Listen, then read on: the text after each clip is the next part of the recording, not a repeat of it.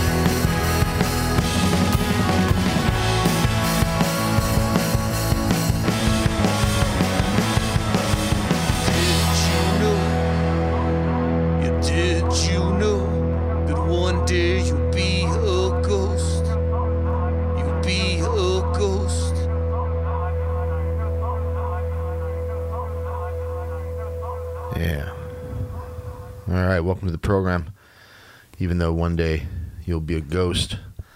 Good evening, everyone. Good morning. Good day. Whoever you are, wherever and whenever you might be listening to this show, welcome to it. Radio Orbit. Good to be with you tonight. Once again, glad to be back here in the studio talking with you live. Every Monday, we do it here. K O P N Columbia, eleven o'clock until two in the morning. That might change a little bit here relatively soon. Maybe just one in the morning. once in a while. But at any rate, uh, we investigate the cutting edges in science and technology and nature, art, music, medicine. Sometimes strange things, sometimes unusual. Always interesting, usually pretty cool. You're listening to it Monday, June twenty-second, twenty twenty. Hope you're all doing well out there. Things are good for you tonight. Welcome to the show. Hope you're enjoying the evening. Another warm Monday night here in mid-Missouri. Just past new moon yesterday. So we've got what they call a waxing crescent. Right now, just a sliver of a moon up there, though. And uh, the sky's pretty clear after a nice weekend. Take a look outside yourself. See what you think. And see what you see, more importantly. Always nice to look up there into the heavens and see what's happening. I was talking to one of my neighbors the other day about uh, just time outside in the evening. And it doesn't take long these days before you'll see something up there that you'll wonder what it is. It might be moving or flashing or standing still and flashing or traveling with a partner. Or a lot of things up there in the heavens now, most of them explainable, certainly. Lots and lots of satellites that can be identified now and that are zipping above us and around us all the time. And then, of course, there are, once in a while you see something like shooting stars or uh, sporadic fireball, uh, fireballs and even some things that can't be explained, you know, or at least haven't been explained. Things that are unidentified, unknown. It doesn't take long. You go outside and sit down, relax, and just stare up at the heavens for thirty minutes. Give me thirty minutes, and I guarantee you're going to see something. You'll be like, huh, I wonder what that was. Anyway, all right. It's a lovely night, one way or the other, to uh, curl up and listen into Radio Orbit. Let me take care of a few pieces of business here, and then we'll get on to the show, all right? Yeah. All right, big thanks to uh, the remarkable K O P N staff and volunteers, everyone that makes it happen here. twenty-four seven, three hundred sixty-five days a year. Been doing it almost fifty years now.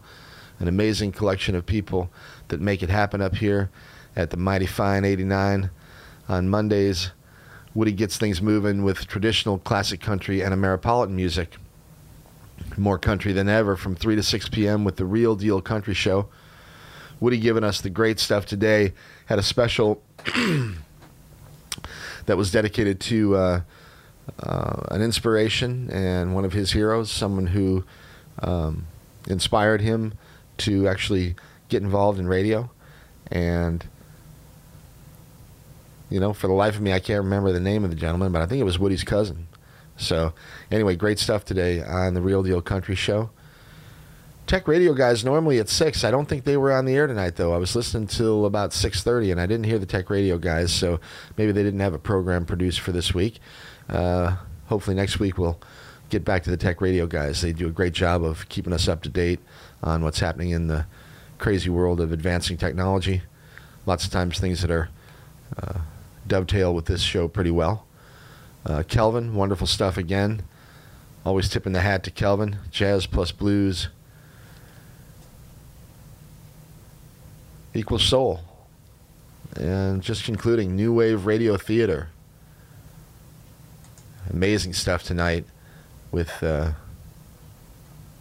the play by John Ball in the heat of the night.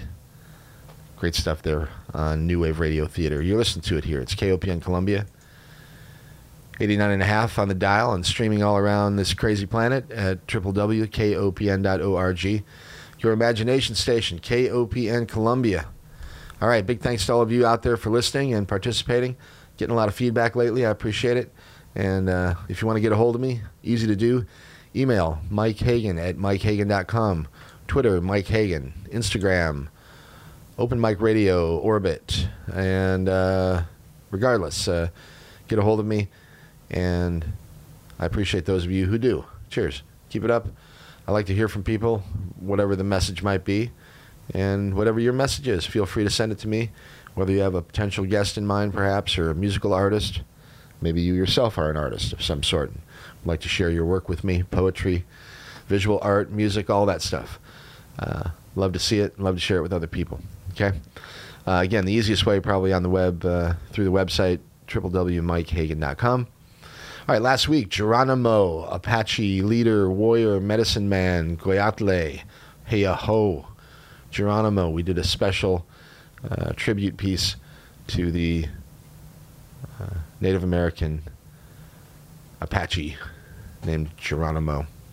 We also did space weather and uh, covered some news stories, took a phone call or two. Shout out to Willie, gave us a good call from, uh, I think he was in Columbia here.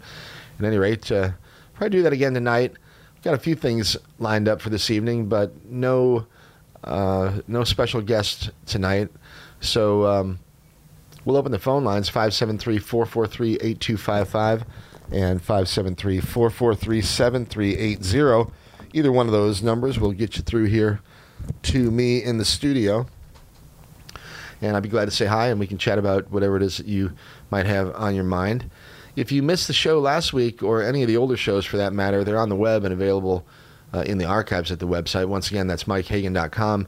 And there are archives for the shows and archives for the music. And, uh, uh, and if you go to the forum, you'll find an archive for news stories that I find interesting and other people find interesting uh, and have posted up there on the forum over the last many months. And there are hundreds and hundreds of stories. Uh, really just stuff that's uh, uh, things that I find interesting, or other people. In other words, there are there are about two hundred fifty people that are members over there at the forum, and any of uh, any of them can post, comment, uh, reply, chat, et cetera. And if you'd like to join us over there, once again, real easy to do. Just click on the little button that says Radio Orbit Forum from the website, and it'll take you over to the subreddit for Radio Orbit. And if you subscribe there, you can participate. You don't have to. You can still read everything, um, you know, if you want to be anonymous or whatever. But if you actually want to uh, subscribe, uh, it's real easy to do. And uh, and then you have the ability then to uh, to respond and to post your own stuff and uh, and to uh, share karma and all that kind of stuff. All right. So anyway, all right. That is, uh, once again, the Radio Orbit Forum. And it says so right at the Mike Hagan website. Okay. Lots of new members recently. And hello. Thanks for joining the party. All right. Um, yeah, at the top of the forum, there is a pinned post, and that is regarding the new Radio Orbit podcast. Uh, the podcast is available now at most of your streaming platforms. So just go look for Mike Hagan's Radio Orbit, and you'll be able to get all these programs magically appearing on your podcast player as soon as they're uploaded to the net. And that way, if you miss the program and you're not uh, able to hear live on Monday nights from eleven to two, you can listen to it at your at your leisure, and it'll be there in your in your podcast player. All right, uh, once again, tonight, open lines. I've got a few surprises for you. Uh, the number's five seven three, four four three, seven three eight zero, five seven three, four four three, seven three eight zero. eight two five five. All right. Once again, five seven three, four four three, seven three eight zero and four four three, eight two five five if you want to call in and say hello. For the music tonight, we have songs from Andrew Ryan. Andrew is a friend of mine from Saint Louis, and he sent me a couple copies of his new record that's called Wild Terrain. Fantastic stuff from Saint Louis, Missouri. We started the show off with a tune called All This Talk, and I'm going to wet my whistle, and I'll play another one from my friend Andrew Ryan. Then we'll come back and talk a little bit more. This one here is a song that's called Moving Target. New stuff from Andrew Ryan, and I'll be back with you in a few minutes. It's Mike. You're listening to Radio Orbit on K O P N Columbia, eighty-nine point five F M. We're streaming on the web at w w w dot k o p n dot com. .org. Back in a few minutes. Once again, this is Andrew Ryan, new song called Moving Target.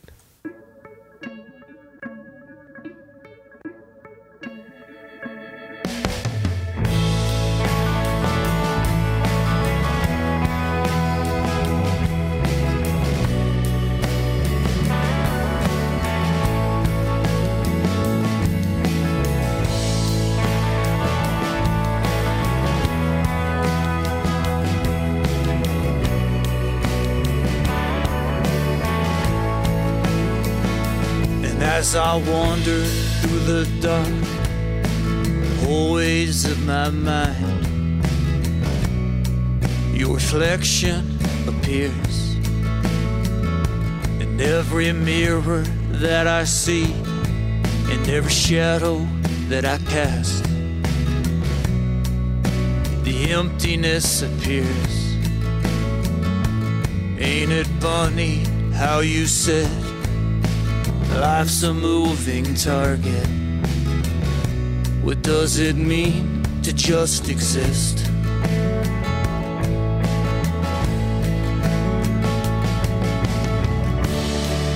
So if you feel the changes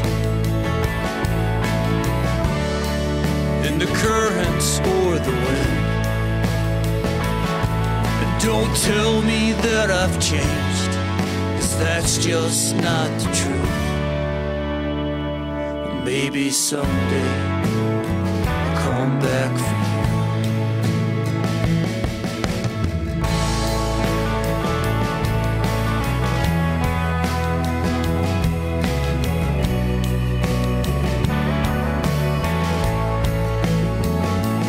As I wander through the dark, empty streets at night, your memories appear in every building that I see, in every song that I hear.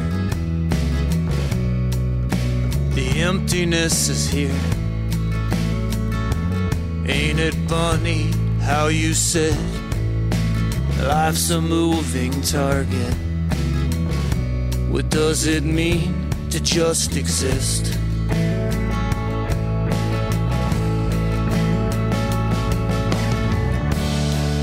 So if you feel the changes in the currents or the wind, and don't tell me that I've changed, 'cause that's just not the truth. Maybe someday I'll come back for you. Maybe someday I'll come back for you.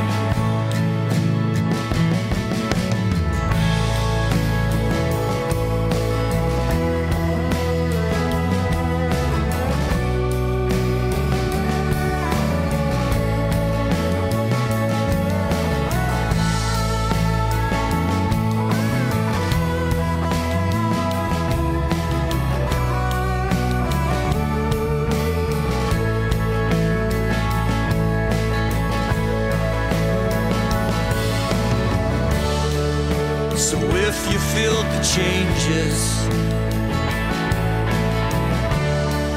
in the currents or the wind, and don't tell me that I've changed, 'cause that's just not the truth. Maybe someday I'll come back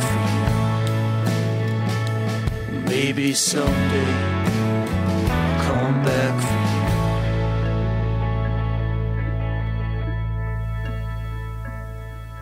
All right, great stuff there from Andrew Ryan. New music from Andrew. And you're listening to it here on Radio Orbit, K O P N Columbia, eighty-nine point five F M. Sure appreciate uh, Andrew sending me a couple copies of his new record. It's called Wild Terrain. You Cannot Delete Yourself. And I love the album cover. Fantastic stuff. And I appreciate the music coming out of Saint Louis. Uh, Andrew's been here in town a few times. In fact, he's appeared on my uh, Friday morning show called Open Mic Radio. That airs every Friday at nine o'clock until ten o'clock, and typically I have live music. Uh, well, I used to have live music in the studio, and uh, those days are gone, and so we don't do live music anymore, but we are uh, featuring people, you know, on a weekly basis. I'll get uh, someone on the phone and talk a little bit about their music and then kind of feature their songs throughout the show. That happens uh, every Friday at nine, Open Mic Radio here on K O P N. But anyway, my friend Andrew Ryan's been uh, down to visit me a few times here, and uh, he's a great songwriter and uh, producer as well, multi-instrumentalist, and real hard-working guy. Travels out and about all over the country, and he's even been busy this year when uh, many people haven't been. But he does a great job of mixing some sort of folk and garage rock and a little bit of alt country in there perhaps, and mixing it all together and making it sound real good. So anyway, Andrew Ryan, you can check him out on the web. Uh, the best place, at least as far as I can tell, is uh, Spotify. Just type in Andrew Ryan. And actually, I think if I go to my own website, I think there's another. Oh, he's got a great Bandcamp page. Yeah, that's what that's what you want to do. If you go to uh, if you go to my website at mike hagan dot com and just scroll down the front page there, it says uh, coming up Monday, June twenty-second, Anything Goes, Open Lines, and then it says and music by Andrew Ryan. And if you click on that button there that says Andrew Ryan, that'll take you to his Bandcamp page, and you can actually listen up all of his music, or at least uh, the great majority of it, including his older record from twenty seventeen that was called Across Currents, which I, uh, that was the first record that I uh, had uh, been introduced to Andrew's music through. And um, anyway, he's a talented guy and a real nice young man as well, and it's fun to get to know him, and I'm glad that I get to play some of his new music for you tonight. Once again, Andrew Ryan on the web at Andrew Ryan uh, at Bandcamp, or you can find him Uh, on Spotify as well. Okay. Alrighty. Now, um, let's mention those phone lines once again. five seven three, four four three, seven three eight zero and five seven three, four four three, eight two five five. Either one of those will get you here into the station, uh, into the studio, I should say, and on the air with me. I'm going to play a couple of short pieces throughout the program tonight.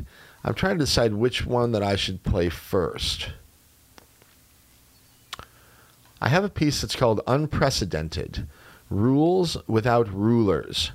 And it's about a twenty-minute piece that was produced by uh, the wonderful Andreas Antonopoulos.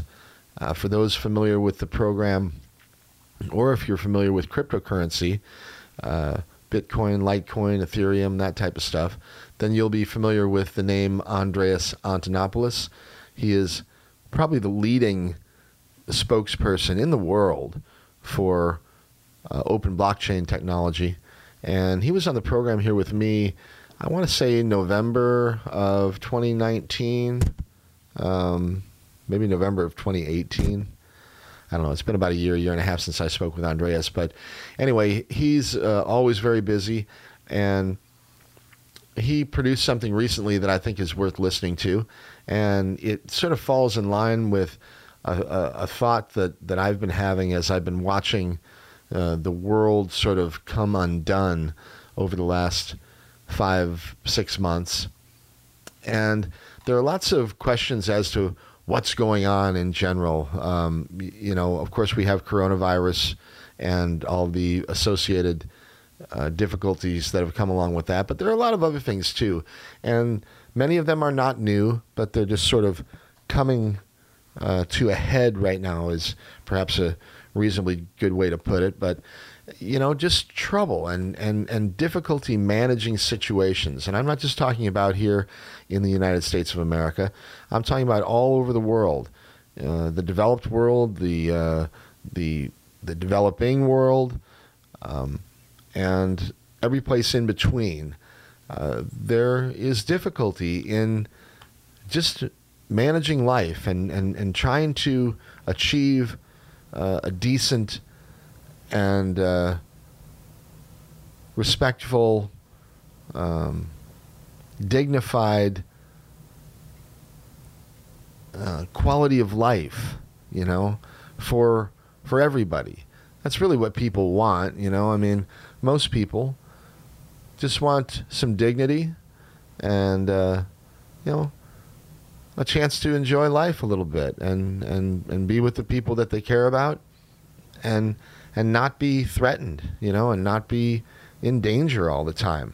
Of course, we're all in danger all the time anyway. Just being a biological organism is an extremely dangerous proposition. It's a lot more dangerous than being a rock. You know, I mean, we're, uh, well, I guess, I guess that's easier said than uh, than proven. But um, biological organisms are fragile, and there are many things that can harm us, certainly end our lives. And many of them are out of our control. The great majority of them are out of our control. Uh, you know, things happen. Um, diseases uh, happen. Accidents happen. Uh, just life. Uh, you know, nothing lasts forever here. So, um, at any rate, people want to have a chance to enjoy their life. And, uh, and that's becoming more and more difficult. The American dream that was so prominent and, and, and so uh, such an icon of of uh, real real honest uh, uh, goals and objectives for people all over the world, you know, fifty, seventy years ago. Let's call it seventy years ago, in nineteen fifty. Uh, you know, it was actually possible to uh, you know, to make your to, to make yourself in America, and, and, and to make a good life for for yourself and your family. I realize things have never been perfect here, and uh, they're certainly not perfect now, but uh, there was hope, and uh, and the potential for uh, you know for uh, for success, and, and for and for those simple things that that most people want. You know, life, liberty, the pursuit of happiness, a little bit of dignity, and uh, some respect, and and and you know, that's really what people are looking for. And it's it's become more and more difficult to achieve as the years have rolled forward. And now uh, it's almost a desperate situation. If you really look at the, the you know the, forget about what you're seeing on the, on the on the mainstream news. I mean, that's, I guess there's a little bit of truth in there, but really that's just designed to placate or to, uh, or to rile up. Um, but if you look deeply into economics, or if you look deeply into, you know, uh, the education system, or the healthcare system, or the tax system, Uh, you'll find broken, broken things. And uh, why are they broken? Um, there are lots of different ideas, including, you know, conspiratorial ones that that, that would uh, imply that that lots of this is uh, is purposeful.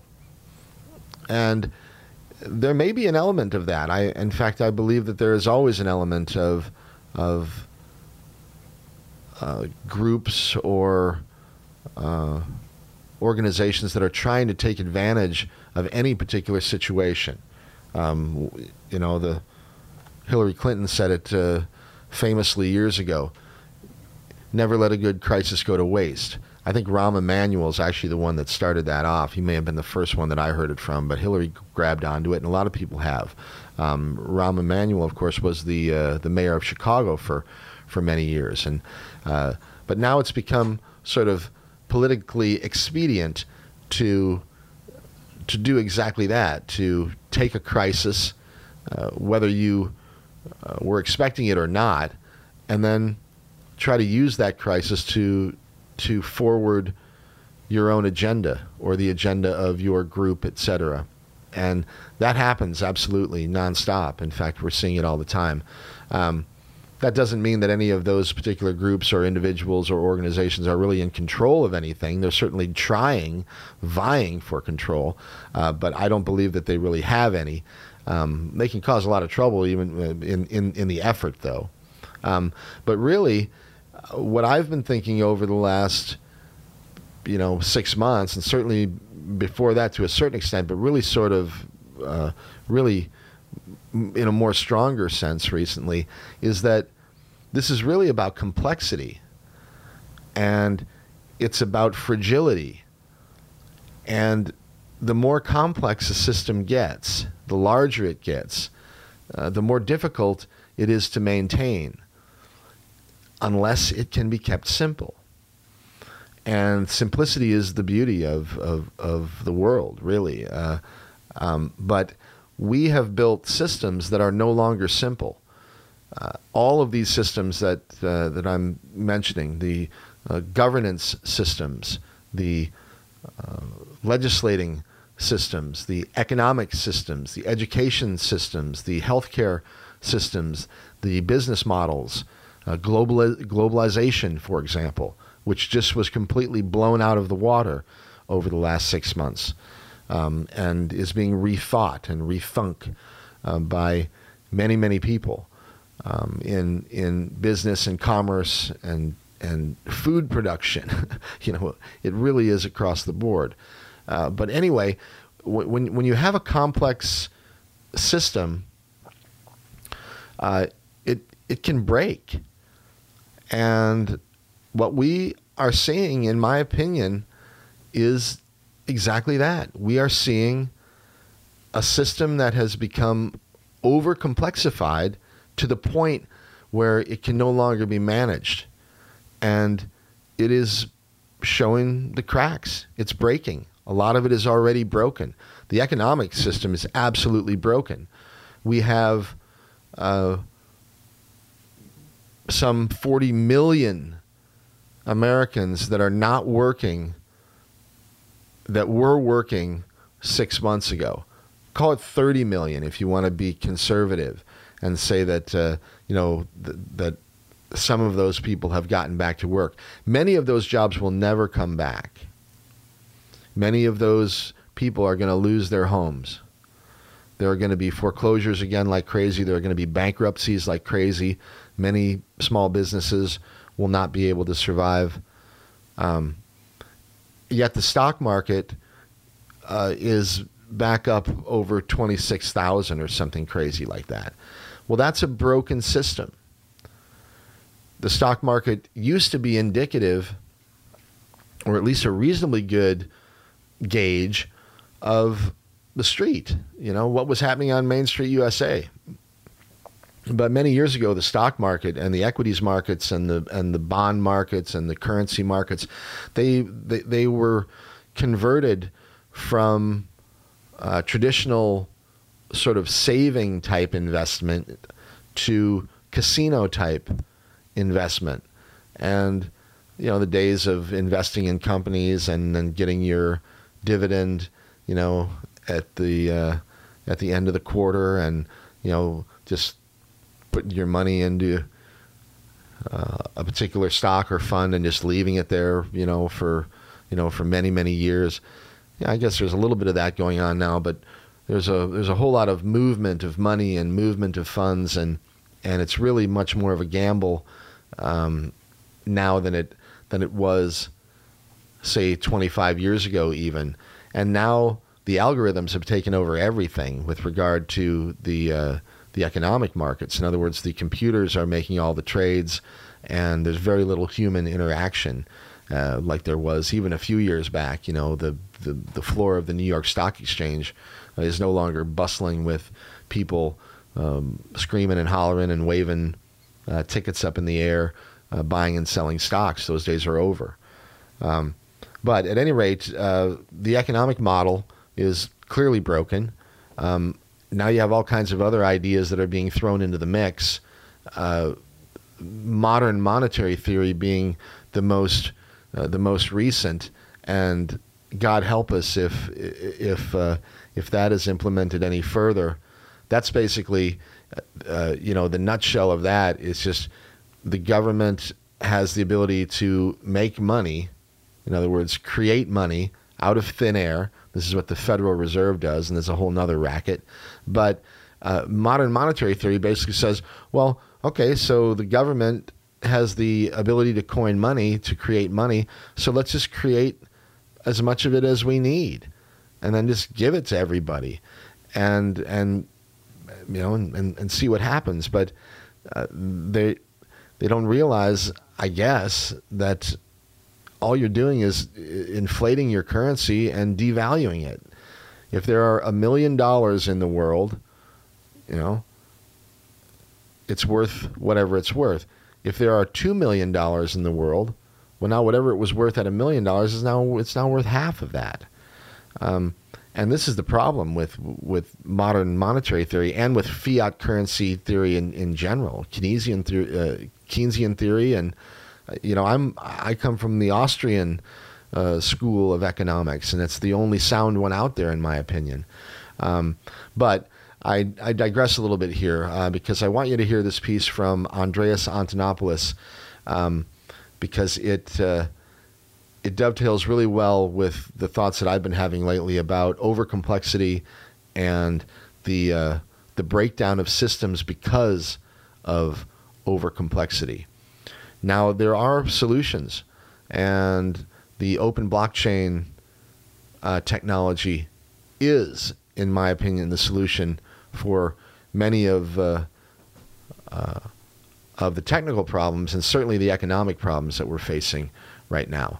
Um, it'll take uh, it'll take more earthquakes between now and then before this actually, uh, in my opinion, takes hold. But I think eventually this is where where we're going to end up. So, without further delay, this is Andreas Antonopoulos. This was uh, produced just a couple days ago, on the twentieth of June. It's called Unprecedented, Rules Without Rulers. You're listening to it here on Radio Orbit, K O P N Columbia, eighty-nine point five F M. Find me on the web at w w w dot mike hagan dot com. So the word of the season is unprecedented.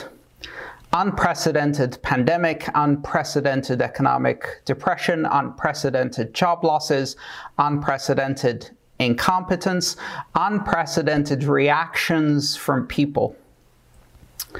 Are they really unprecedented? And what does it mean for something to be unprecedented? You know, one of the most difficult things for people to adjust to is change. We like to feel that, if anything, the future is a linear projection of the things we are comfortable with, the things we know today. And people adapt very easily to their present environment, um, but they don't do too well with sudden change. Of course, the illusion of continuous and linear progression is exactly that. It's an illusion. And you can see that in the parallels that people are using, trying to explain what is happening today, what is happening in the world, what is happening in geopolitics, what is happening with the pandemic. Everyone has a reference, a favorite reference. This is a bit like the nineteen eighteen Spanish flu, or the Kansas flu, as it should be called. Um, the, um, the economic depression is like nineteen twenty-nine. Or maybe two thousand eight, or maybe two thousand eight on steroids, plus nineteen twenty-nine, plus nineteen eighteen. But we can barely imagine what it would be like to live in nineteen eighteen or what was happening at the time. So um, the Annan Summit would be taking place in the Austro-Hungarian Empire, which um, I have visited several times. It's just to the east of Prussia. Um, and uh, of course, uh, that doesn't exist anymore, but um, it did at the beginning of the previous century. Today, most people don't even know what that is. Uh, when the pandemic happened in nineteen eighteen, the world was coming out of a world war that represented the end of European empires. Literally, the European landscape was completely transformed, and many of the empires that existed simply stopped existing in a matter of just a few years.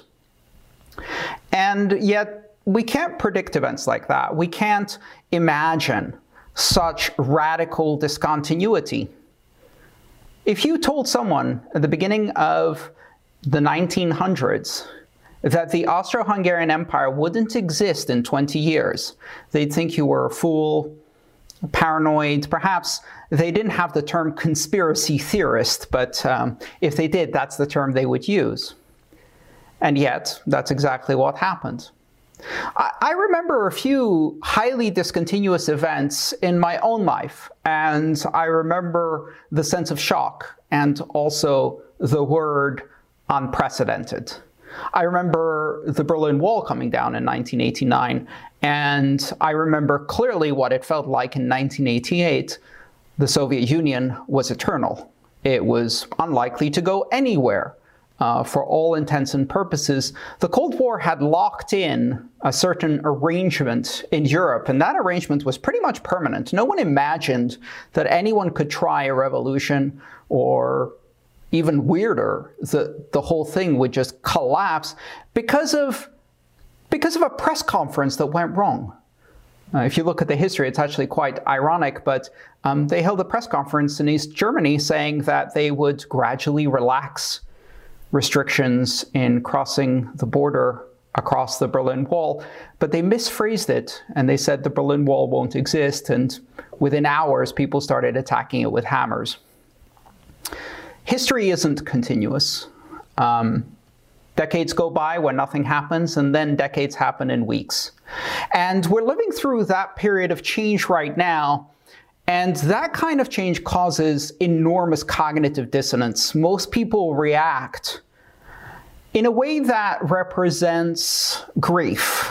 Grief for the world that is lost, for the past that no longer exists. And as the cliche goes, the five stages of grief start occurring in many, many cycles. So people react with denial, with anger, with bargaining, depression, acceptance.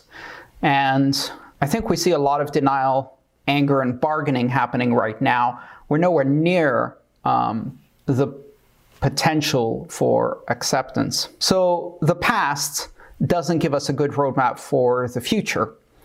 Um, one of the interesting uh, topics that has been discussed in many books, but uh, started with a book by Nassim Nicholas Taleb, is the concept of a black swan. The idea that if you don't have a sample of something happening in the past, you can't imagine it happening in the future. So it's about the limitations of human imagination. It's about the limitations of a normal distribution, of a normal distribution of the probabilities of events happening.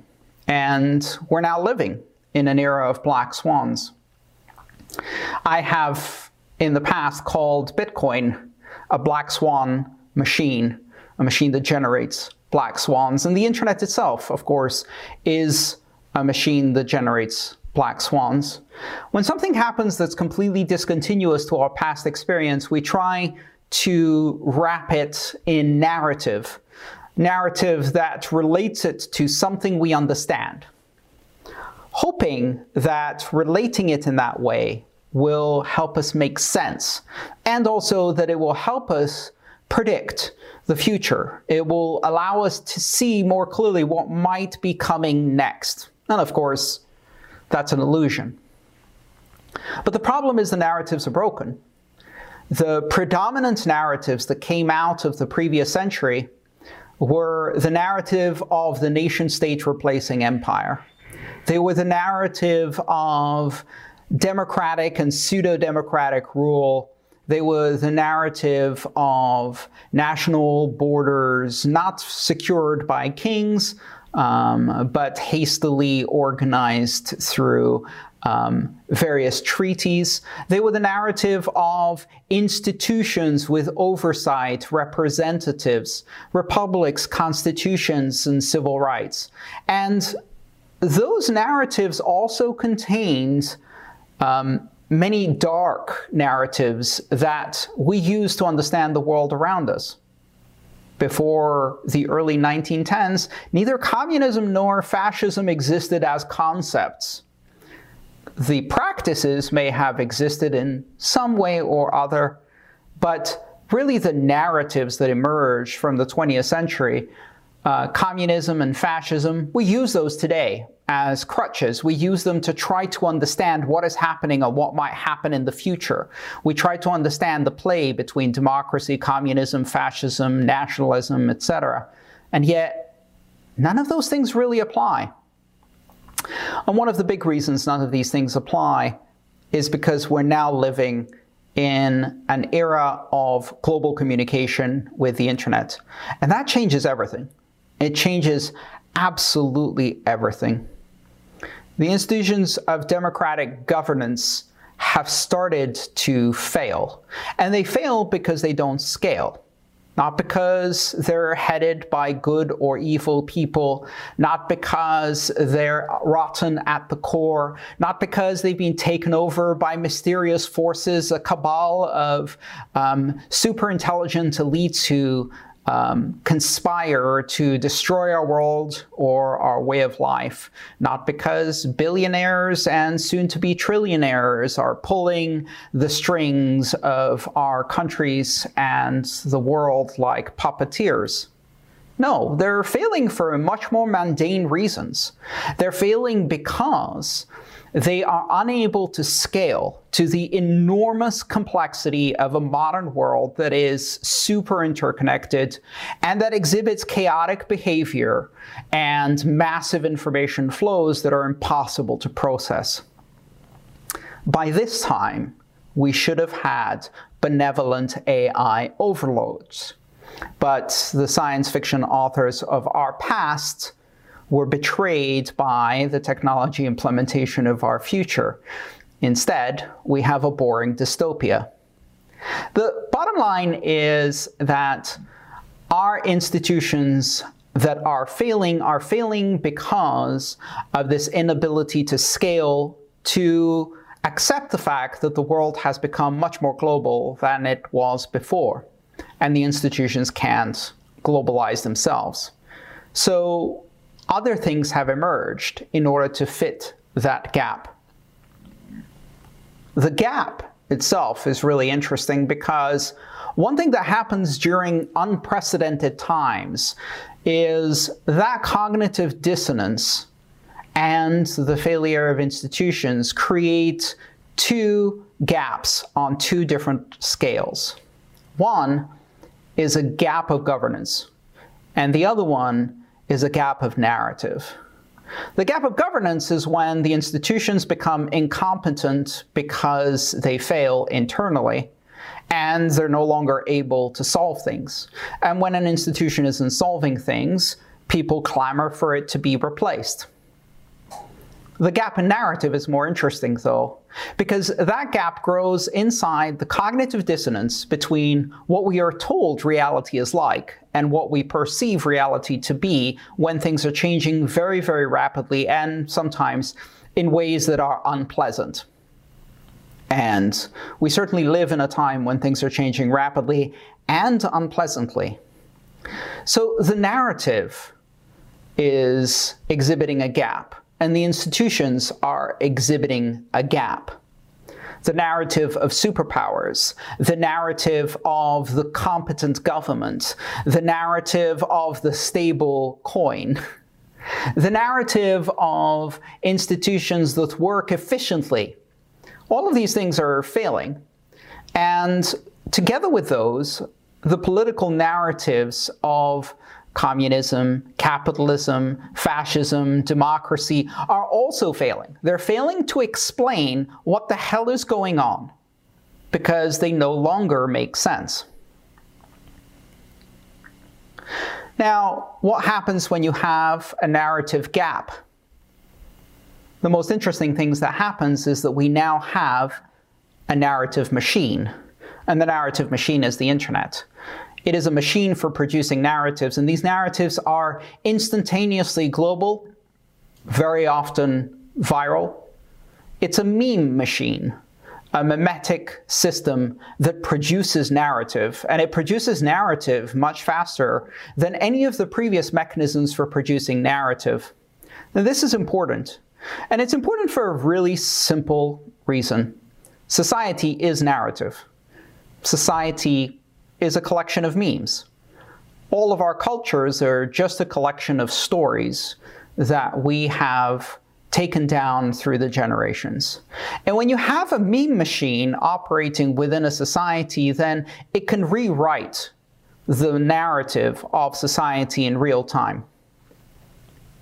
Ironically, all of this is happening at a time when people are most fearful They're fearful of things that they don't understand, and in order to understand them, many people ascribe some dark force. They. They are conspiring. They are going to vaccinate us all, implant us with chips, spray chemtrails on us, or whatever they are doing this week. five G, creating coronaviruses, whatever it is. They. They are the mysterious cabal, the conspiracy to control the world. And in every country there might be different they, um, and in many cases they is assigned to government that somehow exhibits incredible um, ability to make decisions and then make those decisions become reality through competent and efficient management. The truth is, they're not in control. The reason they are not in control is because the institutions they use to govern are broken. And so the theme of our era is unprecedented incompetence that emerges from an unprecedented collapse of institutions that is caused by unprecedented disruption through the sheer scale of global information flow- flows. If you pay careful attention, you'll notice that right now the dominant discussion is about how this is the end of globalization, the end of free trade flows, the end of free and open travel, the end of open borders in superstates like Europe, um, the end of all of the wonderful things that globalization brought us. Whose globalization? Wasn't my globalization. Well, it was a bit, um, because some of us got an opportunity to implement globalization as a personal strategy. But for the most part, globalization is a game played between massive nation states and massive corporations jockeying for power. And that form of globalization is over. And the reason it's over is because it's fragile. And the reason it's fragile is because it is overwhelmed by information and unable to process it. But just because that form of globalization goes away doesn't mean that another form of globalization doesn't emerge. A humanistic globalization, a person-centered globalization, a globalization when we realize, for perhaps the first time, at least this century, that we all belong to the same human species that happens to have the same um, biochemical receptors in our lung tissue, and therefore we are susceptible to the same disease. And we react to it in many of the same ways. Some react with fear, some react with hope. Some see the gap and mourn the collapse of institutions that gave them the illusion of stability. But most never had the illusion of stability. And in that gap, we can choose, instead of sowing fear, to sow hope. Here's the bottom line. We do have a new governance model. We do have a new non-institutionalized institution of trust. We do have a global narrative and mimetic machine in the form of the internet, and out of that has come an independent network of trust built upon decentralized open blockchains. These independent networks of trust give us a new glimpse of what governance can be when we replace rulers with rules without rulers. The network of trust gives us rules without rulers. And that is a fundamental departure from our status quo. And it's very necessary because the status quo has never had less status. The status quo has failed to rise to the occasion and has left a massive gap. And we are ready to fill that gap. Not right away. Some of these things take decades in order to resolve themselves. Sure, the U S dollar is worthless, but it can continue to be expensively worthless for another twenty years, being propped up by the sheer will and determination of those who imagine it to be worth something, unless we change the narrative. And sure, most of the cryptocurrencies and open blockchains we have now are relatively fragile. They're kludgy, they're difficult to use. But that's going to change. And it's going to change even more rapidly if we need it to change, if we build solutions to fill that gap. Because right now, we can and must lead with hope. We have to look at building solutions instead of arguing about problems. When most of the people who look at open blockchains, things like Bitcoin, they see them and they see anarchy. When you say there are no rulers, people think anarchy. And in fact, they often call us anarchists. I myself have been called an anarchist priest, which is rather ironic since, well, not my character. But anarchy is not chaos. And this is a fundamental misunderstanding and a very important thing to change in our narrative. Anarchy, in the uh, basic essence of the word, means no rulers. And until now, without rulers, you couldn't have rules. Without institutions and oversight, guidance, hierarchy, um, accountability, all of those things, you couldn't have rules. Therefore, as soon as you take away rulers, as soon as you take away institutions of oversight, what you get isn't anarchy, it's chaos, because there are no rules. But that's not what anarchy means. Anarchy means no rulers, not no rules. And interestingly enough, we are now bringing to the world a system of rules without rulers, in which not only is there no chaos, but quite the opposite. There is a rock-solid determinism, a predictability, a, tr a transparency and accountability that is impossible with traditional systems, and these systems of rules without rulers are global, are open, are neutral, and they're here today. And so that's what we're left with. Unprecedented chaos, creating a gap in infrastructure and institutions and in narrative, and into that gap, not chaos, but a system of rules without rulers, that actually brings solutions instead of fighting about problems. Thank you. If you enjoyed this video, please subscribe, like, and share. All my work is shared for free, so if you want to support it, join me on Patreon.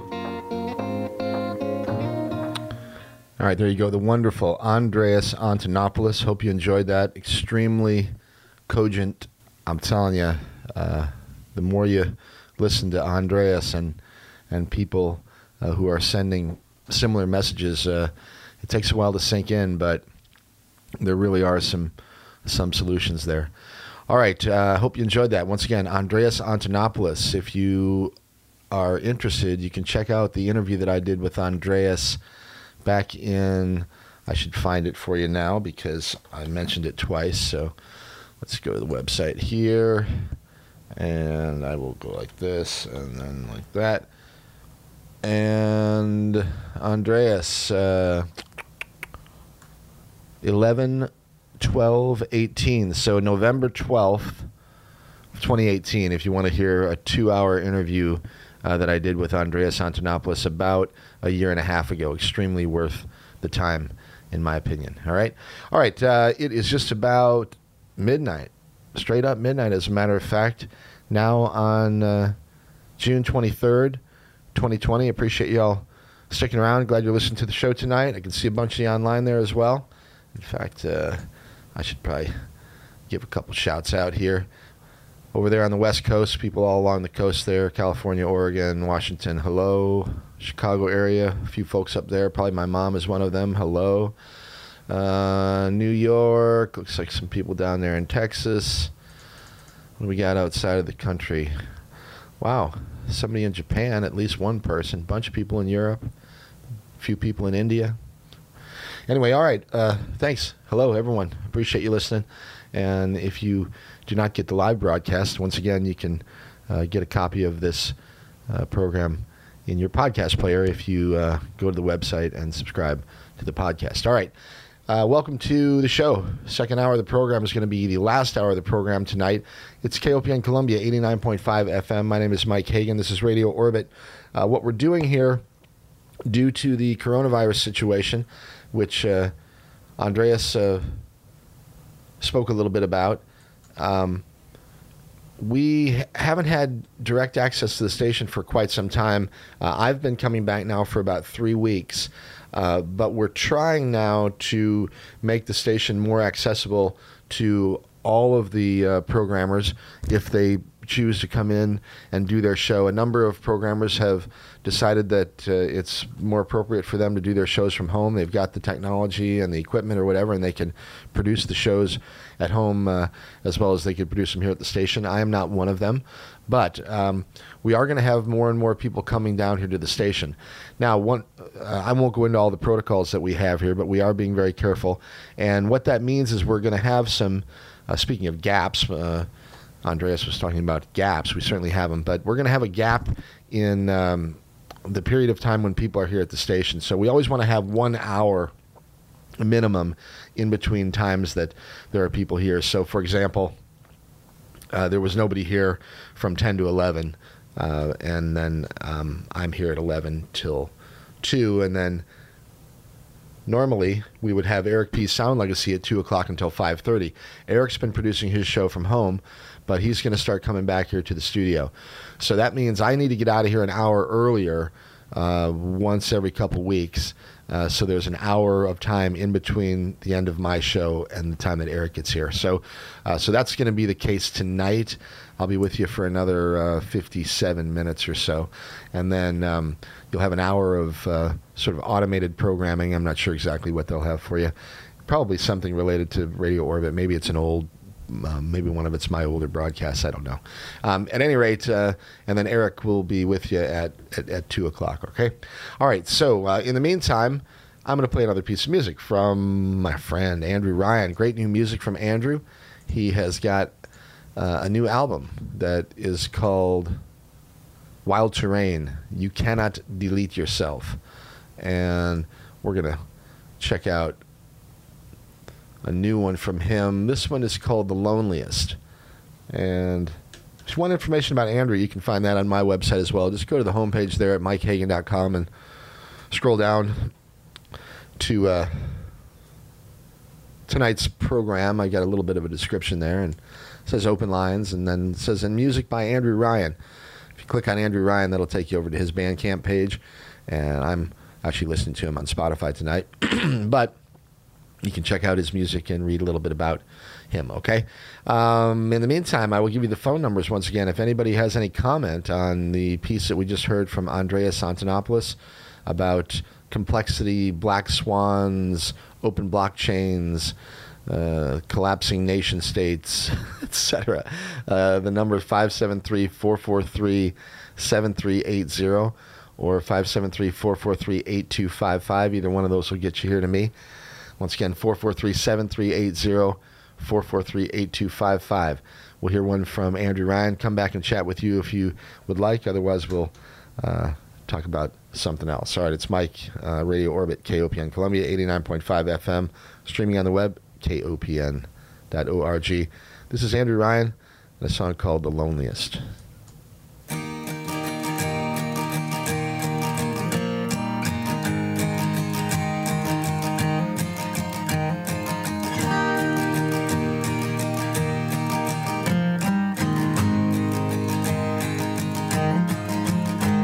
Outside at night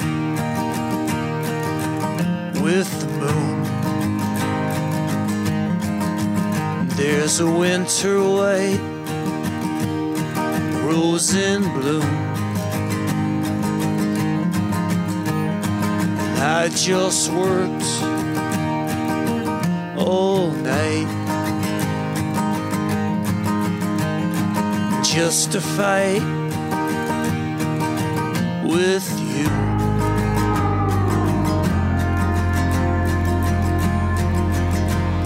Sometimes when I feel the loneliest,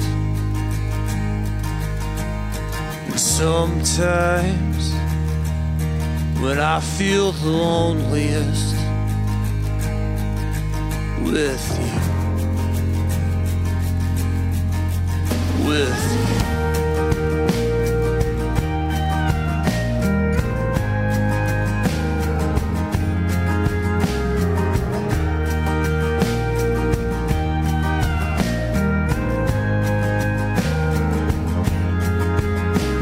Outside at night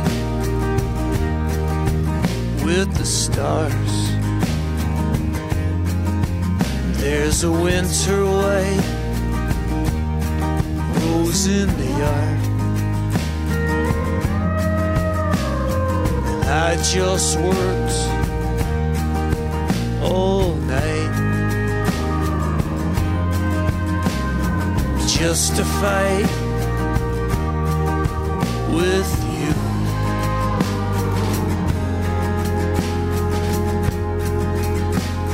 Sometimes when I feel the loneliest,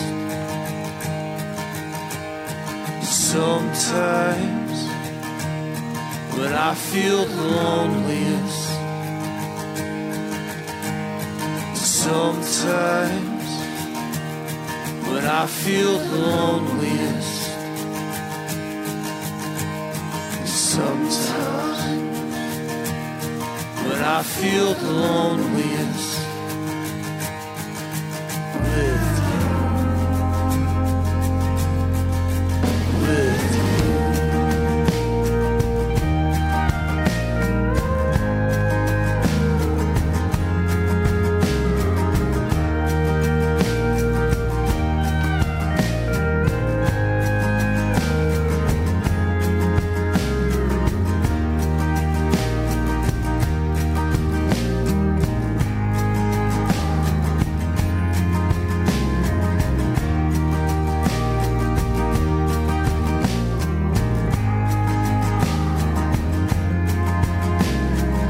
Sometimes when I feel the loneliest,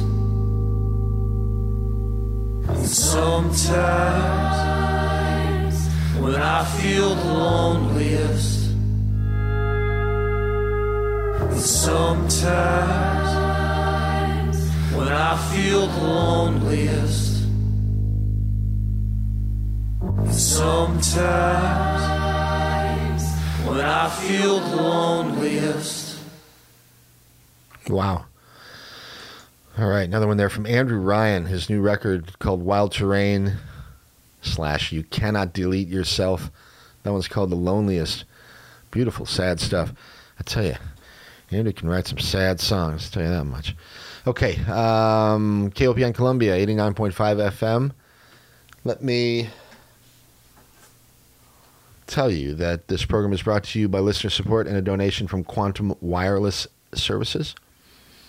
Serving mid-Missouri since twenty twelve, Quantum Wireless Internet provides internet, television, and phone services to residential and business customers. More information is available at quantum wireless internet dot com or by calling five seven three, two five six, one one six six. Quantum Wireless Internet, a connection to the digital world. Okay. Got my business taken care of there. Okay, I have something else that I'd like to play for you. And uh, this one may be a little bit more controversial, but it was sent to me, and I've been a little bit concerned about this whole business of contact tracing anyhow. So might as well see if we can push a few buttons here. Um, contact tracing is uh, basically um, an attempt to track down individuals who have a particular virus and who they have been in contact with um, over the course of the preceding days, weeks, months, et cetera. Uh, this has been pioneered in China. Uh, months ago, I played a piece on this program that had to do with contact tracing in China and how it was being used um, in order to basically uh, effectively function in Chinese society. Uh, it, it, it's a it's a necessity now that uh, that is being essentially forced on uh, on everyone, and there are extreme uh, personal privacy and liberty issues that are brought up by this business.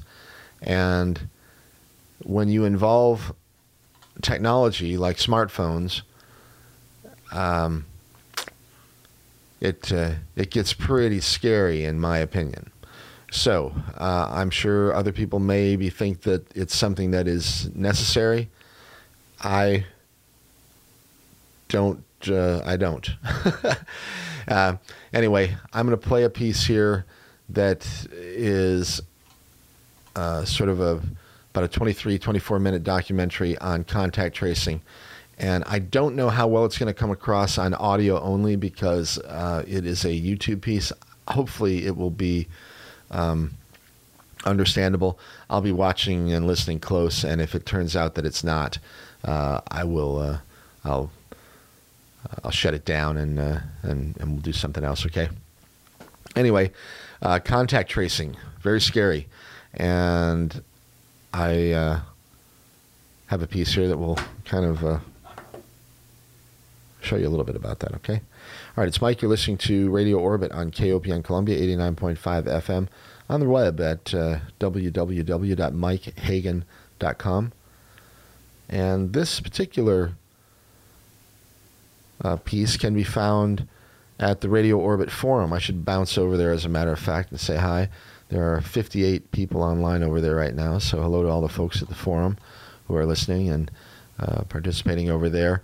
There's a live chat room and other things that can be utilized if uh, if you're into it. But this particular piece on um, on contact tracing, I've got posted up there on the forum. I also had that piece from Andreas Antonopoulos that was uh, uh, played just a little bit ago. That's up there on the forum as well. I'm going to mention the phone numbers one more time: five seven three, four four three, seven three eight zero. five seven three, four four three, eight two five five. I'll give you a couple minutes if you want to get in here and give me a call. If not, we will uh, we'll go to this piece on contact tracing that uh, I'd like you all to check out. I'll do space weather in uh, a little bit here toward the end of the program. We can get in a little bit of space weather, I think, and maybe get a couple news stories in. But I'll be out of here at one o'clock, like I was mentioning a little bit earlier, and we'll have the station free for an hour before uh, Eric P's Sound Legacy comes at you, okay? All right, um, let's see. Contact tracing. Let's see some of these. Uh, yeah, they're, some of the comments are interesting as well. You know, that's uh, one of the most interesting parts of uh, information sharing on the internet, uh, including, you know, videos that may be on YouTube or BitTube or BitChute or, um, you know, or stories on bulletin boards or stories on, you know, the websites of uh, mainstream media players, although most of them don't allow it anymore. Um, they don't allow comments because the comments were too smart for for most of those folks, and they couldn't handle the couldn't handle the heat. So uh, oftentimes you're not even allowed to leave comments. But on the stories and uh, articles and videos that you are allowed to leave comments on, the comments are oftentimes as enlightening or certainly as interesting as the material that's presented in the uh, in in the actual original uh, production, you know. So, anyway, uh, let's uh, let's get to this here, okay? Um, the uh, title of this piece is "Contact Tracing: Scarier Could You Possibly Imagine?" Question mark. All right, so they're certainly uh, not hiding the way that they feel about it up front, but I'm going to let you listen to it right now. I'll be back in about twenty-five minutes. It's Mike, Radio Orbit, K O P N Columbia. You have probably heard of contact tracing through your governor, through the news, as things that need to be implemented before we can go back to normal. But what is contact tracing? Let me share it with you, and you're going to be freaked out by the end of this video. Now, now what I did is I was very interested in this, so I went ahead and I got two certificates in terms of what it was to become a contact tracer. So I spent about nine hours. We're going to wrap it up here in about twenty minutes to just give you the highlights of what contact tracing entails and how it's going to affect you, because I guarantee you it will affect you and your family. We talk about saving the lives and the livelihood of the American people and, and of course, the life of our democracy.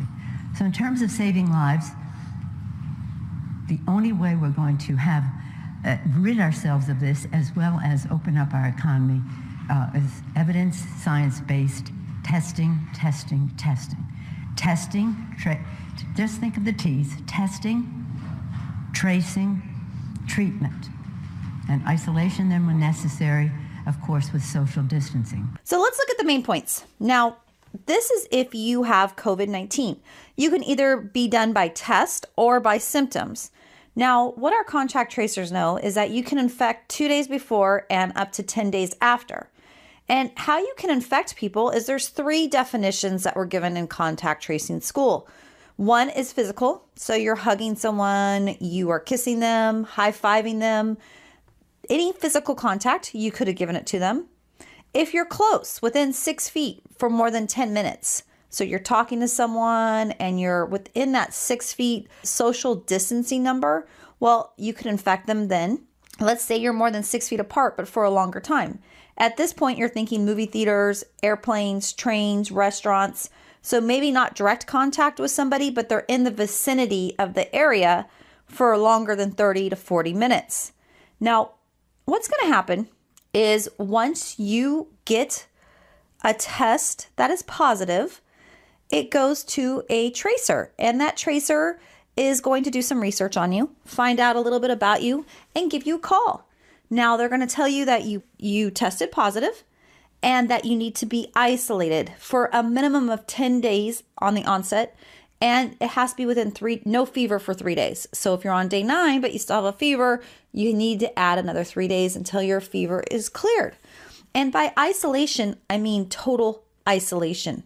This is nobody near you.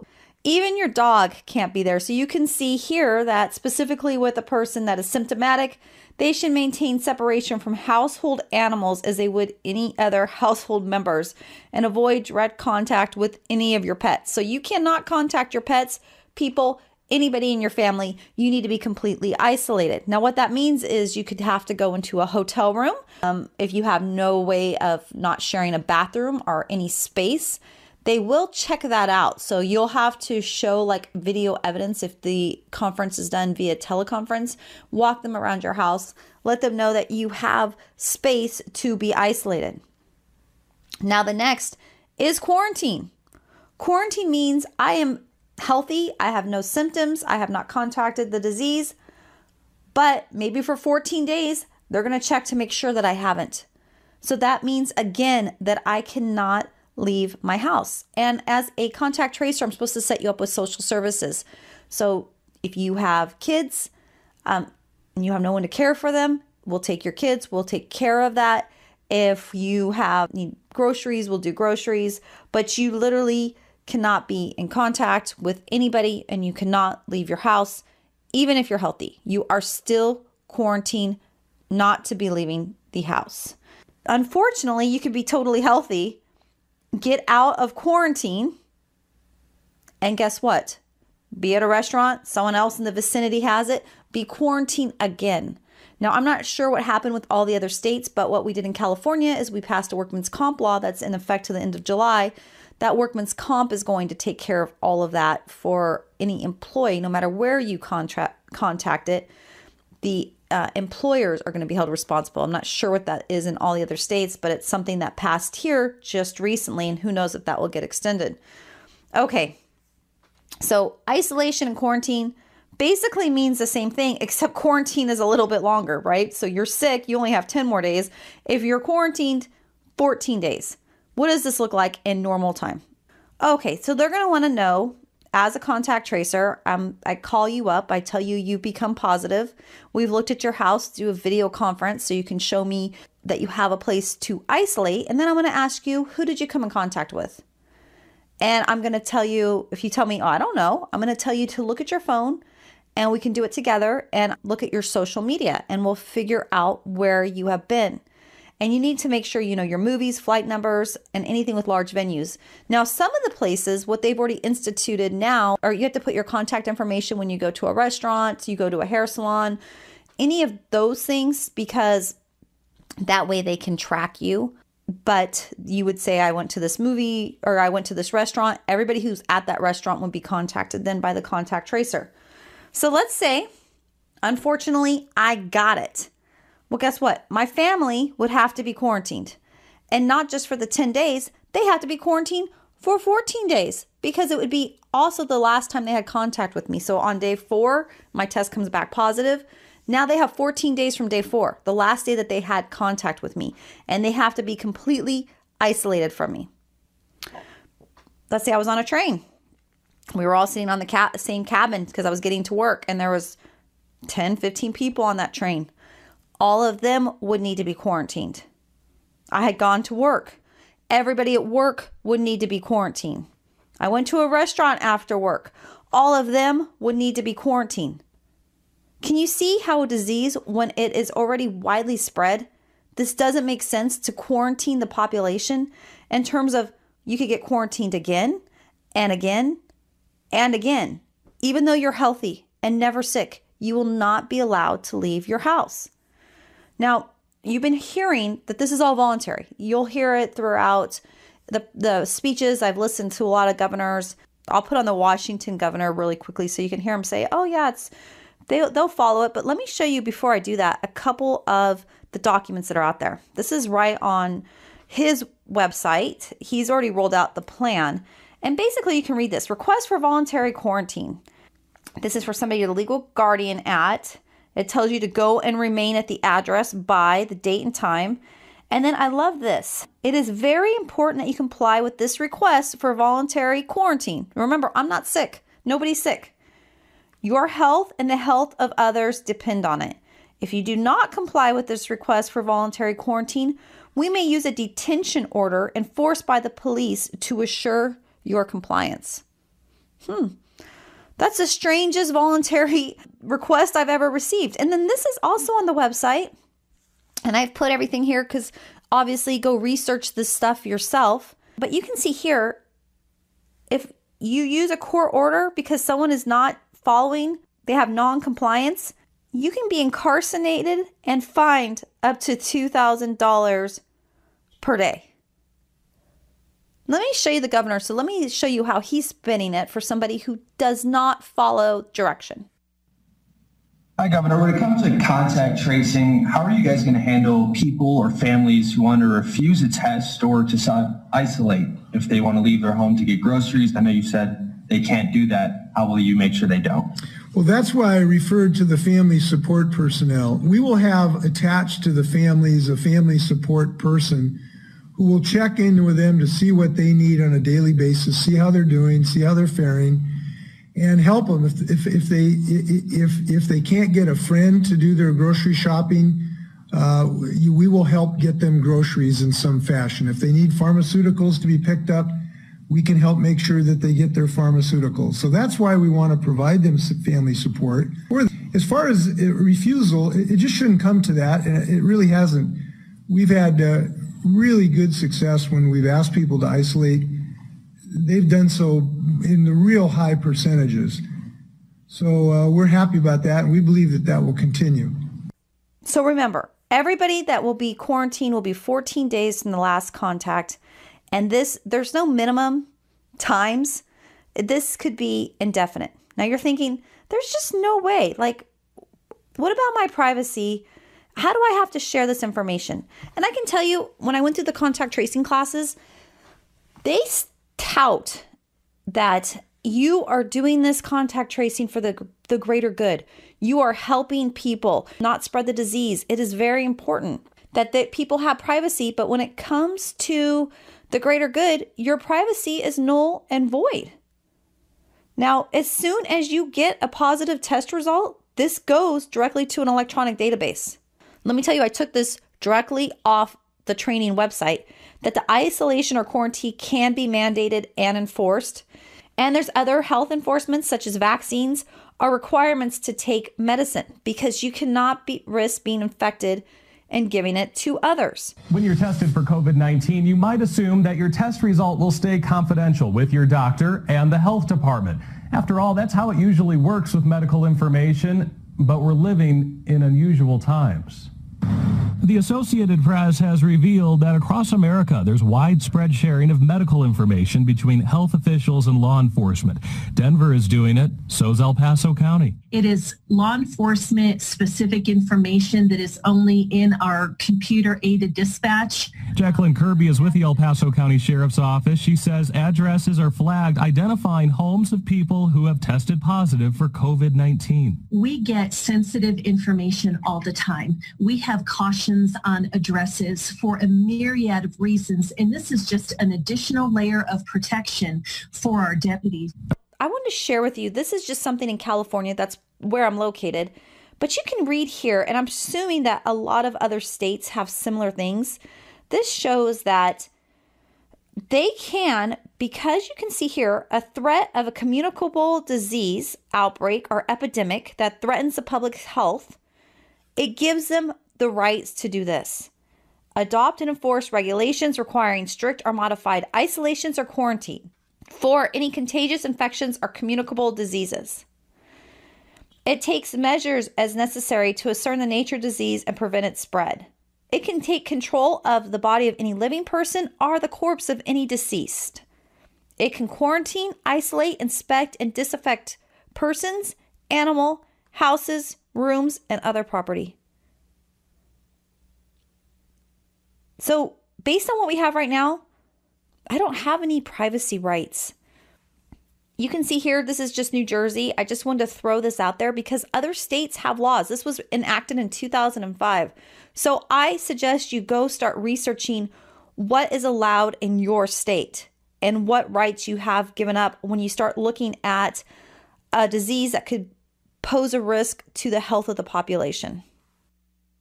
Let me put it very clearly. You have no constitutional right to endanger the public and spread a disease, even if you disagree. You have no right not to be vaccinated. You have no right not to wear a mask. You have no right to open up your business. Wait, can I stop you? Did, yeah. No right not to be vaccinated, meaning if they decide you have to be vaccinated, we have to be vaccinated? Absolutely. And if you refuse to be vaccinated, the state has the power to literally take you to a doctor's office and plunge a needle into your arm. If the vaccination Where is that in the Constitution? Is to prevent, if the vaccination is designed to prevent the spreading disease. If the vaccination is only to prevent a disease that you will get, for example, if there's a disease that will kill you, you have the right to refuse that, but you have no right to refuse to be vaccinated against a uh, contagious disease. Public health, the police power of the Constitution, gives the state the power to compel that. And there are cases in the United States Supreme Court. So they talked about tools available for contact tracing because they said, you know, in California, we're supposed to have twenty thousand contact tracers for our population. They said you might get a lot of these cases. So you might be doing a couple hundred, five hundred thousand a day. How else can we do it? And I thought this was weird, but they talk about China and North Korea. They say China and North Korea have a great system because they have a centralized database, and this database has everybody's phone number, and they're given a unique code, and these codes track them through G P S. So as soon as they're in contact or somebody has it, they can send a notice out to everybody, and they automatically know that they've been infected. We don't have that in the U S A, so it was weird that they brought that up. However, they wanted to share was a great system. They started talking about the U S A and that they have smartphone apps, and also that businesses should be taking information if somebody comes infect- infected at this point until apps are more widespread. I wanted to share about apps because you've heard they're voluntary.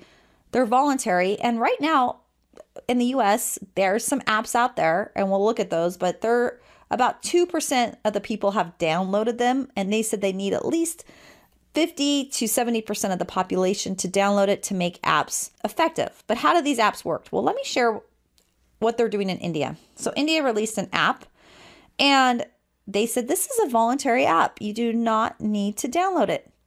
However, get this, in order to go anywhere, you have to have the app. So if you want to get on a plane, you have to show the app that you are not under quarantine or isolation. You want to get into work, you have to show your app. You want to get on a train, you have to show your app. So they said, oh, it's voluntary. They had the most downloads, more than Pokemon Go, because guess what? You couldn't go back to life without downloading the app. Now, I also put here New Zealand's app. What they do is they give you a Q R code. You have to scan that Q R code to get anywhere. So if you're supposed to be on quarantine or isolated, guess what? You're not getting anywhere because your app doesn't show you're cleared. So that's how they're really able to enforce this without a, a huge police or military presence, because you just can't go anywhere without the app. You can't get in the grocery store because they're going to have a Q R code where you need to scan in. Now, you may be thinking, well, do they even have that in the United States? Well, here's four states that already have their app ready to be downloaded. And like I said, they're at about two percent right now. Um, but you might have noticed this on your iPhone the other day. This showed a software update. And if you didn't see it, you might have already got the automatic update. But basically it says, this allows um, COVID nineteen contact tracing apps to work. And you may not even have known it. It's, it was a very quick little update, but it has already come to the United States. Recently, Google and Apple just gave out some information. I thought this was great. Here's the website at the, at the bottom. Obviously, I want you to do your own research, but you can kind of see here how it works, that you can see that you're close to somebody and you get a notification that, uh-oh, you need to be quarantined. You were too close. Someone had it. And then listen to this. In this second phase in the coming months, this is really interesting because it talks about that they're going to use Bluetooth in the first phase, but without requiring an app to be installed. If a match is detected, the user will be notified. And if the user has not already downloaded an official public health authority app, they will be prompted to download an official app and advised on next steps. You're not going to have a choice. They're telling you it's it's voluntary at this point, but so was social distancing, and then we got locked down in our house.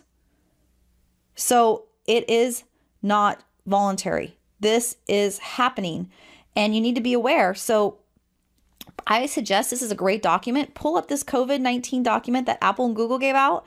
It really talks about all the different things that are going to happen because of the app, and it is scary. Just to kind of share with you the different states, if you think your state is exempt because of, it might be a red state versus a blue state, every state is doing this. Okay, so I would suggest checking out this bill, H R six six six six. And basically, there's one hundred billion dollars that they're asking for twenty twenty and additional years for sub- subsequent fiscal year financing for twenty twenty-one and beyond. So if you think this isn't happening and you think they're not investing a lot of money in it, they are. They're trying to get one hundred billion dollars to track and trace us and keep us quarantined.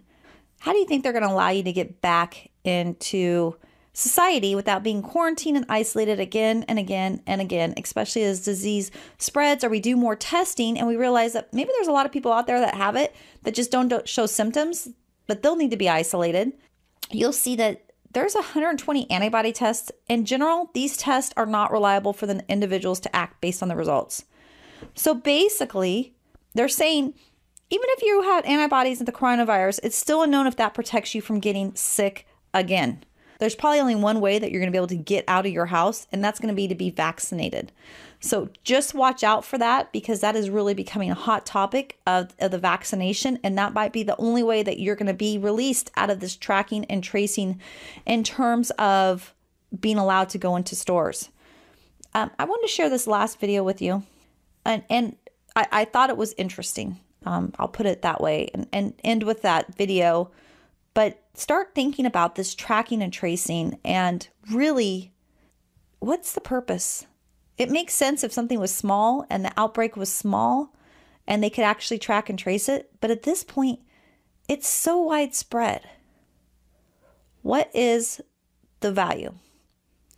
With that, Jack Windsor, W M F D T V, Mansfield. Uh, Governor, on the last question, and um, my question is for you, and it's going to be a very sensitive question, and I'm going to do my best to be intentional so that it's not misrepresented. Uh, today, it sounds as, as if we're pivoting from COVID to larger social issues like housing, education, and transportation. Uh, I know in past pressers, we've learned about Doctor Paul Farmer and Partners in Health working with us on contact tracing. Uh, looking at the Partners in Health website, contact tracing seems to be part of a larger social agenda for Partners in Health. Uh, the site states a, a vision to rectify, quote, structural violence of capitalism, which the organization sees as the root cause of things such as uh, racism, gender inequality, xenophobia, and homophobia. Now, I'm not questioning the injustice of those things, Governor, so let me be very clear about that. What my question is, can you tell us why you chose to partner with an organization that demonizes capitalism and seems to be rooted in liberation theology based on Marxist ideals? Well, I've never uh, always agreed with Paul Farmer, uh, who started it, and uh, m many of his ideas, uh, but he, he and the organization have had an ability to deliver health services. Um, I'm, my wife Fran and I are very familiar with this in Haiti. Uh, we've, we've seen what he has done in Haiti. We've visited Haiti over, over twenty times. And so that's just something that we do in our private lives. And so the Partners with Health, we don't, you don't have to accept the ideology uh, uh, uh, of Paul or anybody else. But what I'm interested in is, is getting things done.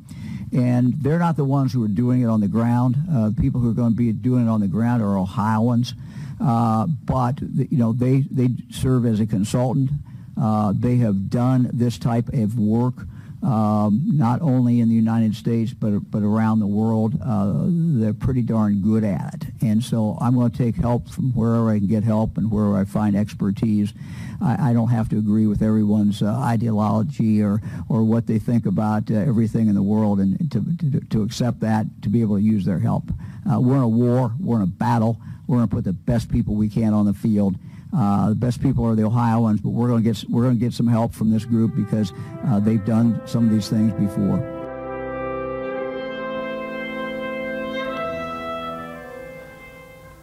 All right, there you go. A little bit of information on contact tracing and what it means. So uh, I'm sure there are differing opinions on that. For me, Uh, I, I find it Orwellian and and frightening, not because of coronavirus, uh, but because that it can be utilized as a uh,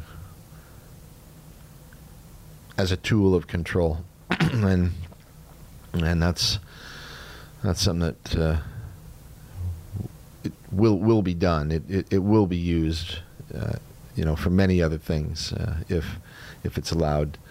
If it's allowed to happen.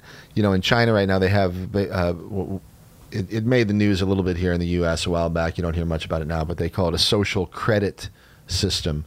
So, you know, here in the U S, you have a credit score, uh, I guess anywhere really in the, in the Western world, and I guess uh, wherever there's really uh, developed economies, people have a credit score. And, you know, that determines your Uh, ability to secure a loan, for example, if you want to buy a home, buy a house, or, or buy a car, or get a credit card. Um, and if you don't have a good credit rating, it's hard to get uh, people to loan you money. If you can now take that same concept and apply it to things outside of finance.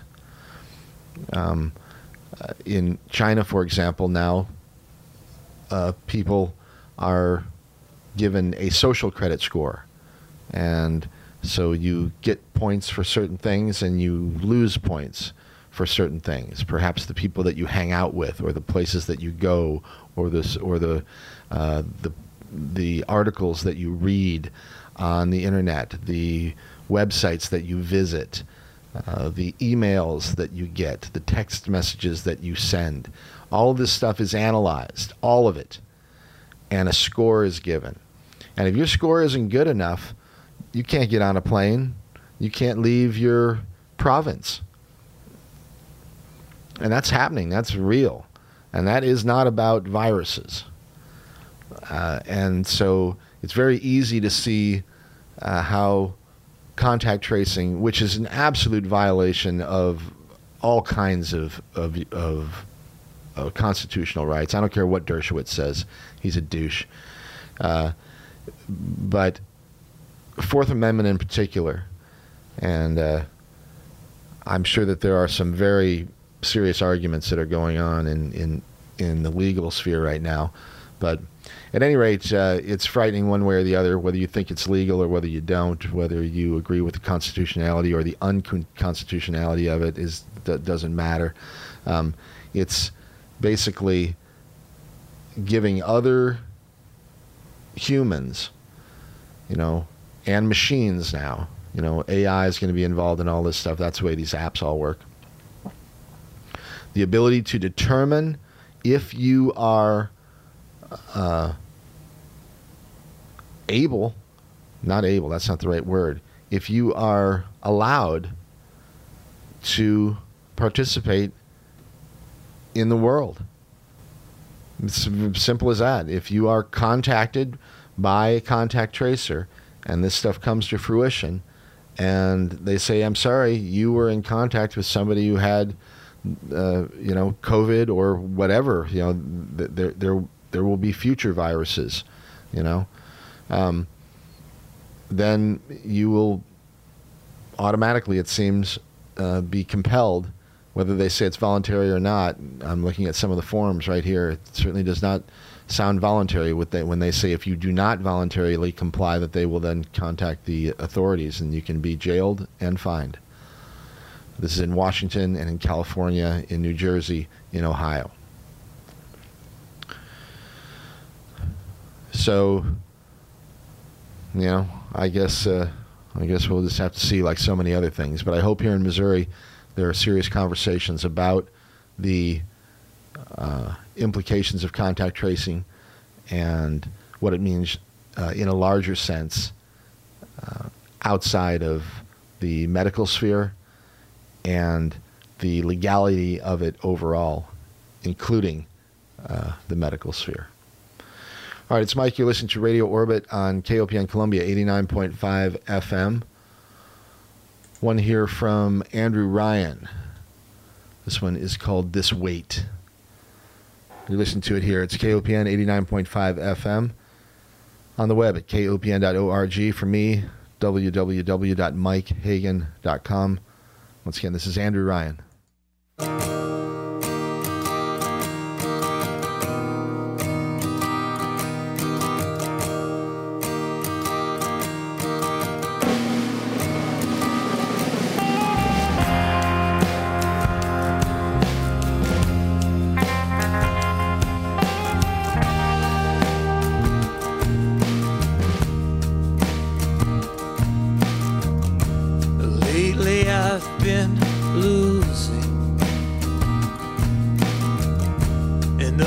Sight of my mind, and like a marionette moving, well, I cannot decide for myself, for myself.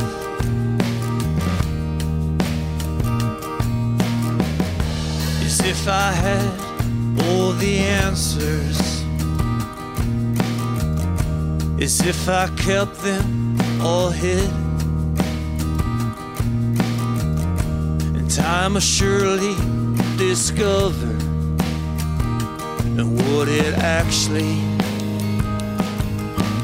is for myself. Myself. Take this weight and all of your mistakes with you.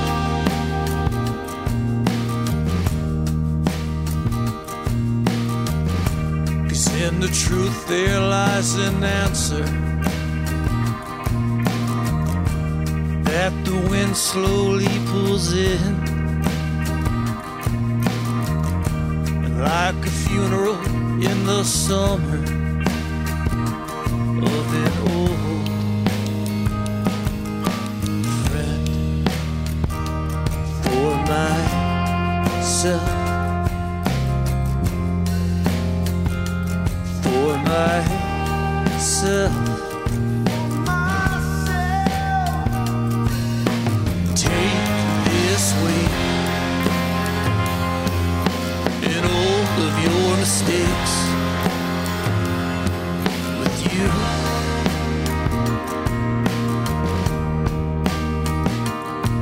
With you.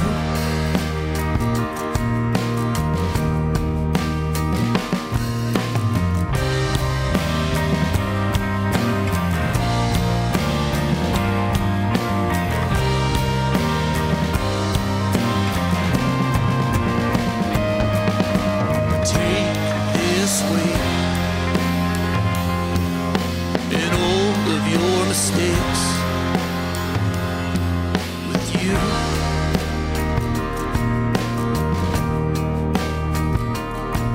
with you.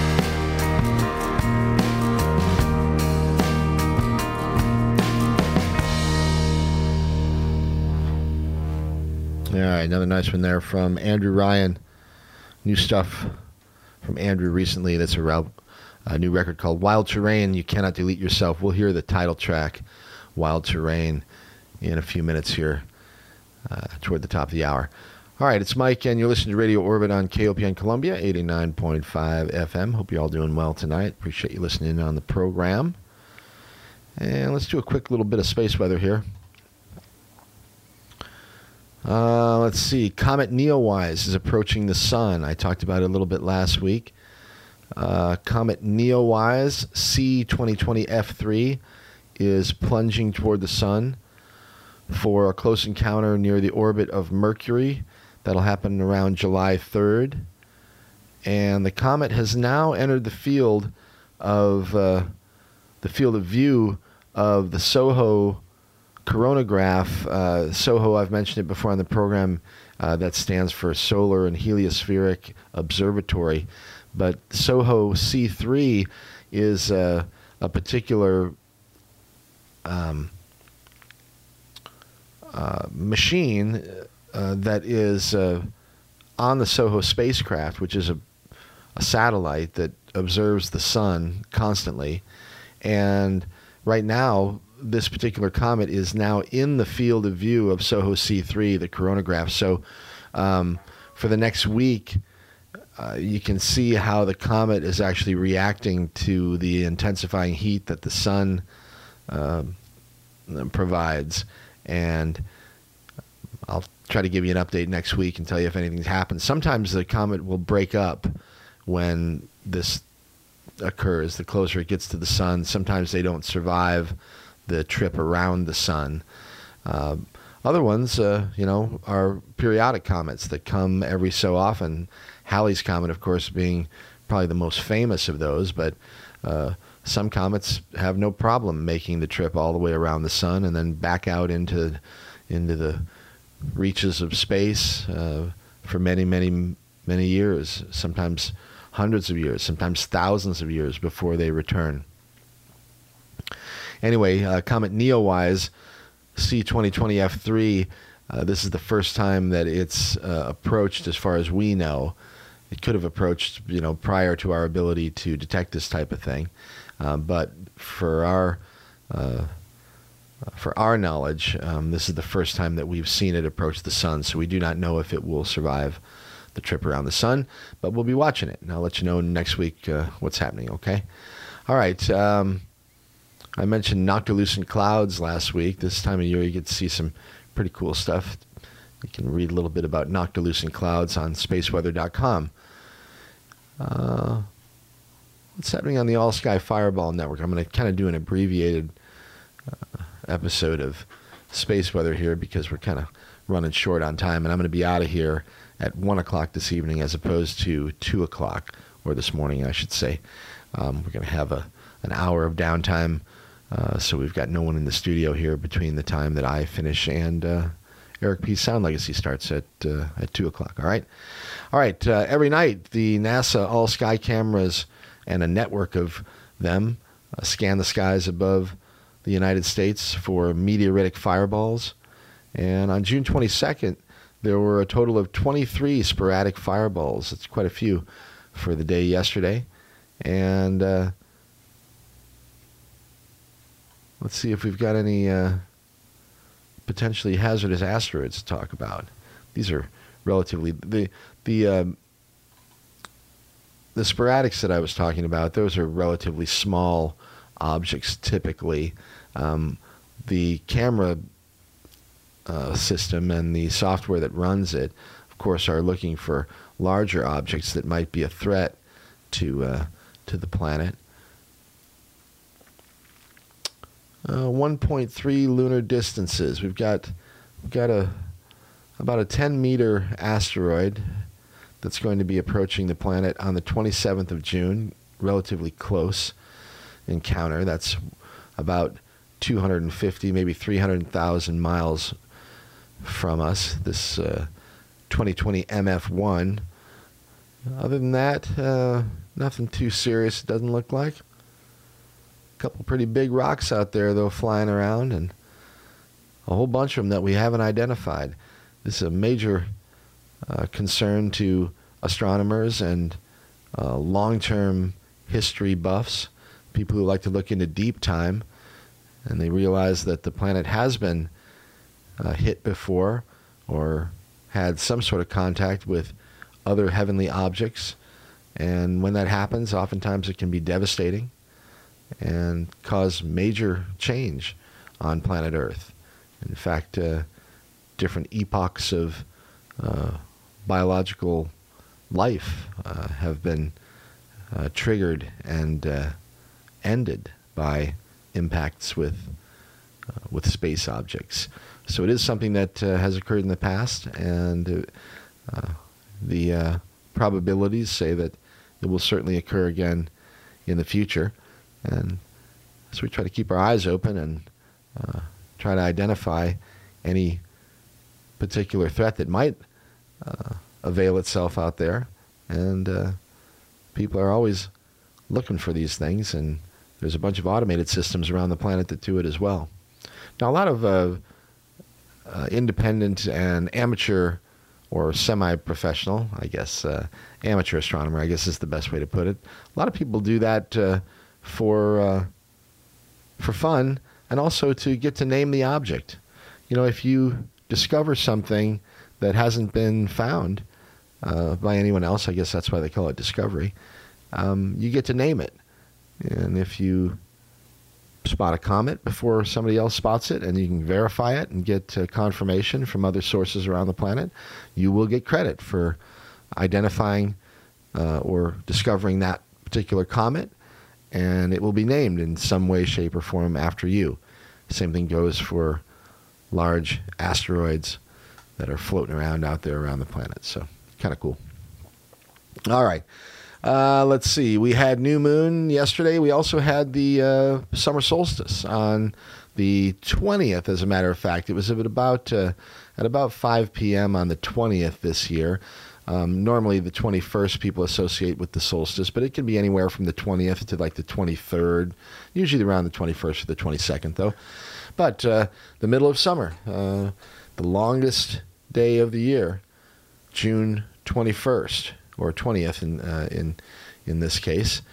Um, now, between now and uh, December twenty-first, the days will get shorter, which really means that the sun will be above the horizon for fewer and fewer minutes every day between now and December twenty-first, and it will be of equal time on uh, around the twenty-first or twenty-second of September. The equinox, of course, is the uh, time of year or the day or the moment where you have an equal amount of uh, daylight and um, and dark. And really, again, it's really not about daylight and darkness. It's about the amount of time that the sun is actually above the horizon. And on the equinox, it's exactly twelve hours. And uh, on the solstices, it's the opposite of that. It can be, uh, I, you know, in, on June twenty-first, the sun's in the above the horizon for in the northern hemisphere, you know, for, uh, for upwards of, you know, thirteen, fourteen hours. Okay, well, uh, it's been a pleasure, and uh, come on back next week, and we'll do this all again. In the meantime, I'm going to leave you one with, uh, or I'm going to leave you with one from my friend Andrew Ryan, the title track of his most recently released album. It's called Wild Terrain. You cannot delete yourself. And we'll have uh, an hour of automated programming, and then Eric P's Sound Legacy coming at you from uh, two o'clock until five thirty. Morning Air from five thirty to eight o'clock. Amy Goodman with Democracy Now! From eight o'clock until nine. And then on with K O P N's programming into the day on Tuesday. All right, it's Mike. You've been listening to Radio Orbit on K O P N Columbia, eighty-nine point five F M. For information about me and this program, you can find it on the web at w w w dot mike hagan dot com.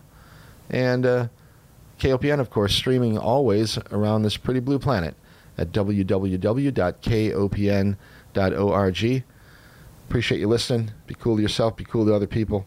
One more time, Andrew Ryan, and this is Wild Terrain.